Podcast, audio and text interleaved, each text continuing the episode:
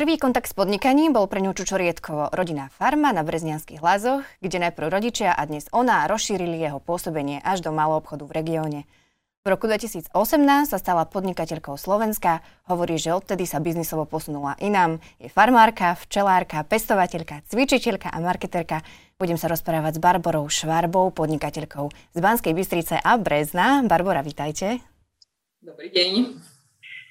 Keď sme sa spolu bavili o vás ako o podnikateľke, povedali ste mi, že Čučoriedkovo je sezónna záležitosť, ktorá vás síce baví, ale až tak úplne neživí. Tak čo vás teda živí? Áno, správne, máte dobré informácie.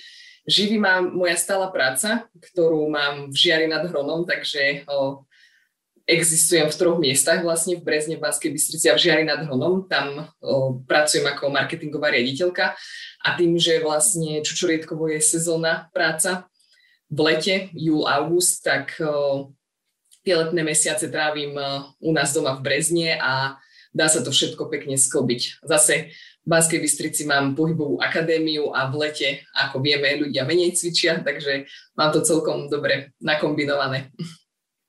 Tá pohybová akadémia to je taká novinka v podstate, lebo vy ste sa v roku 2018 stali teda podnikateľkou Slovenska.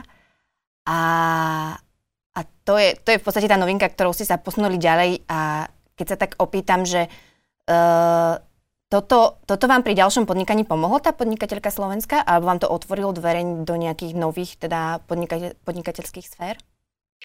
Áno, určite áno, minimálne v tom smere, že som spoznala nových ľudí a o, tí ľudia vlastne tiež sa nevenujú len jednému podnikaniu, jednému biznisu, ale venujú sa rôznym ďalším iným aktivitám a posunuli ma či už v oblasti toho podnikania, že ako správne nastaviť to podnikanie a čo e, si správne vybrať, tak e, ma to posunulo skrz tých e, nových ľudí, kontaktov, a vlastne neberiem ani tú konkurenciu tak, že by vlastne sme si nevedeli pomôcť, ale práve naopak, že aj v tej konkurencii mám veľmi veľa priateľov a známych, ktorí si pomáhame a spoločne riešime všetky rôzne otázky, aj napríklad teraz, ako je koronakríza, takže si navzájom pomáhame a vedia, že mám aj Čučoriedkovo, aj túto pohybovú akadémiu a ten zdravý životný štýl, to ide tak jedna ruka v ruke každý ako si vyberie. No už to je na každom človeku osobitne, či to ocenenie ho ako keby stopne a dosiahol ten svoj vrchol a ďalej nepokračuje, alebo práve naopak ho to ešte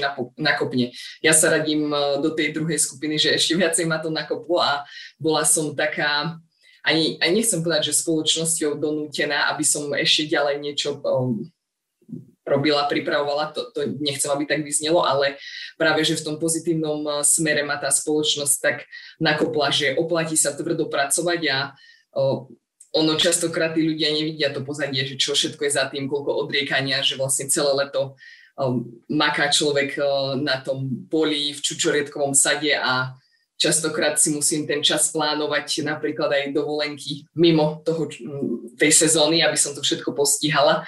A práve to je také pekné, že potom to ľudia vedia oceniť a keď sa aj stretávame, tak eh, stále ma chvália, stále to majú v takej pamäti, že áno, to ocenenie tam bolo a sú radi, že vlastne napredujem ďalej a že sme vlastne nestagnovali a nezostali na tom jednom mieste. Vy ste mali koľko rokov, keď ste začali s tým Čučoriedkovom? Ako keď som mu vdychla podnikateľskú dušu. Uh-huh. Áno, áno. 24. Uh-huh. Ale už som, ja som, to, tam bola moja prvá brigáda keď som mala 15 rokov, 14. Uh-huh. Mhm, Takže Viete... latená. Vy ste celkom taký akčný človek a to je vlastne moja ďalšia otázka, že potrebuje, potrebuje byť podnikateľ, mladý podnikateľ, mladá podnikateľka, potrebuje byť uh, veľmi akčný, komunikatívny, diplomatický a veľmi taký rozlietaný typ a veľmi zorientovaný? Určite áno. Má to veľké výhody, že keď je človek komunikatívny a nestratí sa v tom svete lebo pokiaľ je človek utiahnutý, tak eh, ako sa povie, veľa vody nezamúti. Uh-huh. Takže je to len prospešné, keď, eh, keď je človek taký aktívny. Už či tam sa dá polemizovať, že či už teda ja nie som na hrane až moc, ale akože mne to práve vyhovuje. Skôr teraz som taká, že ako je eh, korona kríza, tak mi chýba ten môj hektický život. Uh-huh, uh-huh. A rozumiem to tak, že keď som introvert, tak radšej nemám začínať s vlastným biznisom? To nie, myslím si, že každý si nájde to svoje, len treba zvoliť uh, správnu, správny smer, že čo komu vyhovuje. Mhm. Lebo každý sme v niečom iný dobrý, v inom dobrý. A treba len uh, vlastne rozvíjať tú svoju aktivitu a tie svoje zámery podnikateľské napríklad. Netreba sa ni- ničoho báť a samozrejme, že potom už keď sa obklopí človek eh, správnymi ľuďmi, tak aj introvert vie dosiahnuť veľké veci, tak eh, je veľa introvertov, introvertov, ktorí podnikajú a mhm. sú úspešní, len vlastne treba sa aj obklopiť správnymi ľuďmi, že nie, ja tiež nestojím za Čučoriedkovom alebo za Buffett Academy sama, mm. že treba mať o, správny tím. Vy máte teda dva také úspešné biznisy, ak sa môžeme na to takto pozrieť. Uh, jedným je Čučoriedkovo a druhým je tá pohybová, pohybové štúdio, pohybová akadémia. Uh, máte za sebou ale jeden neúspešný biznis, ak sa budeme baviť aj o tomto. Uh, nadviaž, nadviažem na to otázkou, že uh, nie je až taký neúspešný, ale možno, že vlastne tá celá prvotná fáza toho, toho biznisu nebola až taká úplne dobre premyslená. Vy ste ho mali spolu so svojou známou. Aké to je uh, začínať biznis so, so známym človekom alebo so známou osobou, s priateľom napríklad. Oplatí sa do toho ísť, alebo je to skôr také úskalie toho biznisu? Ja som to nikdy nebrala ako úskalie, pretože s pohybom žijem od, od malička a vždy som o tom snívala, že chcem mať pohybovú akadémiu, pohybové štúdio, kde sa ľudia budú stretávať, športovať, vzdelávať sa. A vlastne na vysokej škole som to sa, som sa len utvrdzovala v tomto smere, že áno, chcem sa tomu venovať. A to, že som zvolila spoluprácu so známymi, tak e, v tej chvíli mi to vôbec neprišlo ako nejaké úskalie, ja som v tom nevidela žiadny problém, ale tým, že každý človek e, niekde napreduje, tak naše cesty sa rozdelili v myslení. Ja som to chcela robiť na profesionálnej báze a iným športom a in, in, inému druhu toho cvičenia som sa chcela, ven, som sa chcela venovať a vlastne kamarátka tiež šla aj s iným smerom, takže ja som zvolila tú profesionálnejšiu časť a chcela som aj okolo seba mať eh, profesionálny tým ľudí, ktorí žijú s tým športom, ktorí, ktorí si prešli buď profesionálnym eh, športom alebo, alebo fakt, že ten šport a je to ich taká každodenná súčasť života. Takže mne sa potom len potvrdilo staré, staré dobré pravidlo, že na podnikanie je najlepšie nepárny počet a traja sú už veľa, ale je to pre mňa skúsenosť. Posunulo ma to tiež úplne niekde inde. Hm. Urobili by ste to znovu? Nie. okay. už, som, už som poučená, takže najlepšie, najlepšie je samému.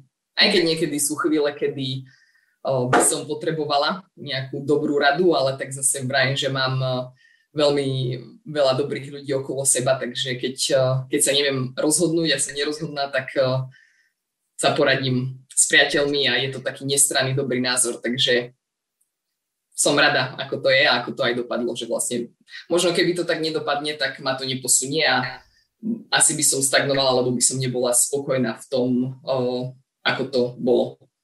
Uh-huh. Ak sa teraz vrátim k tomu uh, pohybovému štúdiu, ktoré máte v Banskej Bystrici, volá sa Buffett, teraz je už aj v Brezne. Uh, toto pohybové štúdio má dobrých, kvalitných trénerov, má dobrý marketing, je obľúbené v konkurencii, obstálo. Ako sa buduje meno firmy? Náročne.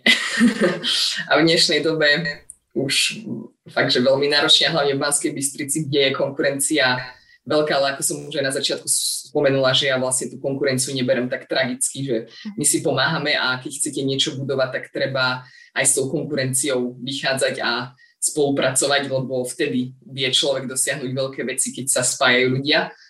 Takže je to náročné a hlavne náročné je vyhovieť tým klientom, lebo potrebujeme každý deň prinášať niečo nové. Mm, tí ľudia potrebujú od nás cítiť taký ten drive, že áno, nás to baví a tým pádom my to prenesieme na tých ľudí a oni sú úplne šťastní, že sa u nás dobíjajú tou správnou energiou a tešia sa, kedy prídu opäť a kedy bude ďalšie cvičenie, ďalší workshop, akcia, takže ideme takýmto smerom, aby, aby sme tých ľudí stále motivovali a aby sa vracali radi. Vy ste si vzali klientelu z predošlého biznisu z Banskej Bystrice, čo ste mali toto štúdio mm, Zabudla som názov popravde. Nemusím ho asi nie, ani nie, spomínať, nie. je to v pohode. Čiže tá klientela sa budovala uh, osve? Uh, áno. Samozrejme, ja som sa netajila tým, že, že odchádzam. Nebol to úplne uh, rýchly priebeh, že za, som zatvorila dvere a koniec. Trvalo to tiež nejaký čas, kým sme vlastne všetky veci uzatvorili. A klienti vedeli, že odchádzam, že chcem ísť svojou cestou, takže čakali, keď, kedy niečo otvorím, ale ja som klientov ako nepreťahovala, ani som neinformovala. Kto chcel, tak si našiel cestu k nám a zostal, kto chcel, len prišiel a odišiel.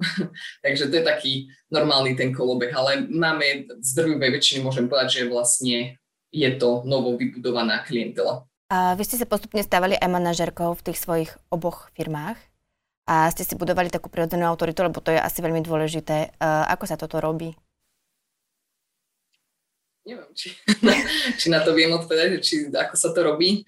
Myslím si, že každý človek má takú prirodzenú autoritu, že to sa nedá naučiť.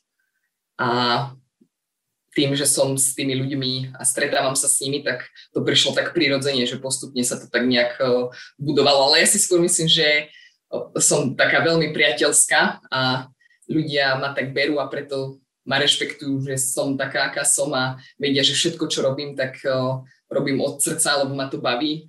Nič, žiadnu prácu, ktorú som robila, nebola z donútenia, alebo ako som to povedala, že skôr bola ako moje hobby a aj stála práca. Mňa, mňa baví, mňa, ja sa ráno teším, že vlastne znova nový deň a môžem robiť, a teraz síce sme všetci na home office ale každý deň som sa tešila do roboty, že tam niečo nové o, sa naučím, niečo nové príde.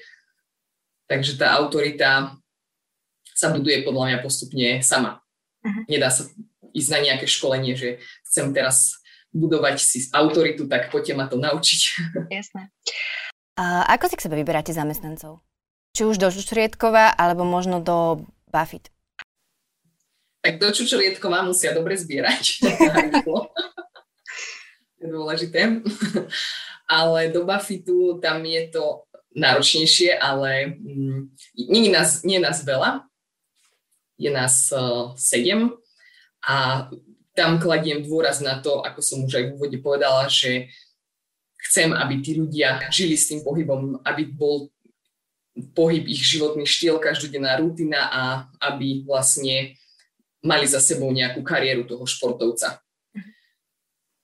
Takže potrebujeme takýchto kvalitných ľudí, pretože klient, keď príde k nám, tak e, on sa nám odovzdá a chce sa zveriť do rúk profesionálov, ktorí za každých okolností mu pomôžu, poradia rôzne aj uh, problémy zdravotné majú klienti, takže ide o to, aby každý jeden ten tréner vedel pomôcť eh, v každej oblasti ako zdravotnej a aj či už anatómiu tela, aby poznal ten inštruktor a aby vedel klientovi pomôcť poradiť, lebo pri cvičení dá sa rýchlo ublížiť, ale horšie je to potom už napraviť. Mhm. No už takmer rok platia na Slovensku opatrenia, ktoré sa dotkli vášho biznisu, teda tej pohybovej akadémie určite. A ak sa navyše pozrieme na Čučoritkovo, ktoré je sezónne, eh, ide v podstate v súčasnosti od vás stagnujúce biznisy a, a s týmto sa ako vyrovnávate? Prijala som všetky tie protipandemické opatrenia. Samozrejme, nik nečakal, že budú trvať až tak dlho a že to bude skoro už rok, ale bojujeme ako každý, snažíme sa zostať povedomí tých ľudí. Zvolili sme v Buffite Mm, koncept eh, virtuálneho svetu, virtuálneho cvičenia, čiže máme online tréningy, požičiavame klientom pomôcky, všetky cvičenia, ktoré, eh, ktoré potrebujú pomôcky, či už bosu, TRX alebo eh, jumping ako trampolínu. Takže klienti si môžu vybrať z toho celého spektra tých pomôcok, ktoré máme. Môžu si to prenajať a. cvičia s nami. Samozrejme, že máme aj cvičenia, ktoré sú s vlastnou hmotnosťou, s vlastnou váhou, že netreba im pomôcky, lebo nie každý využije túto možnosť, ale snažíme sa aspoň takto bojovať. Ale je, je to ťažké, akože nemôžem povedať, že sa usmievam každý deň, keď myslím na to, že stále je korona kríza, to, to nie. Snažím sa, aby, aby sme vydržali a bojujeme ďalej, ale ak to bude trvať ešte dlho, tak neviem, neviem, ako to bude. Uh-huh. Čo znamená dlho? Ako dlho by si predstavujete, že to ešte dáte? Mm. Ťažká otázka. Záleží príchod jary, aký bude, že či o, vláda povolí napríklad, ako to bolo minulý rok, že či budeme môcť o, vonka využívať športoviská, či budeme sa môcť o, aspoň keby od tých piatich ľudí zhromažďovať. Takže to je tiež taká dosť kľúčová otázka v týchto športových zariadeniach. Ak to nebude možné, tak o, predpokladám, že leto je také hraničné. Uh-huh. Samozrejme aj, ja nie som, aj, ja nie som majiteľka toho priestoru, kde, kde prevádzkujeme Buffett, ale majiteľ je veľmi ústretový, ja som mu za to veľmi vďačná, lebo chápe celú situáciu, ale samozrejme aj on má výdavky s tým priestorom.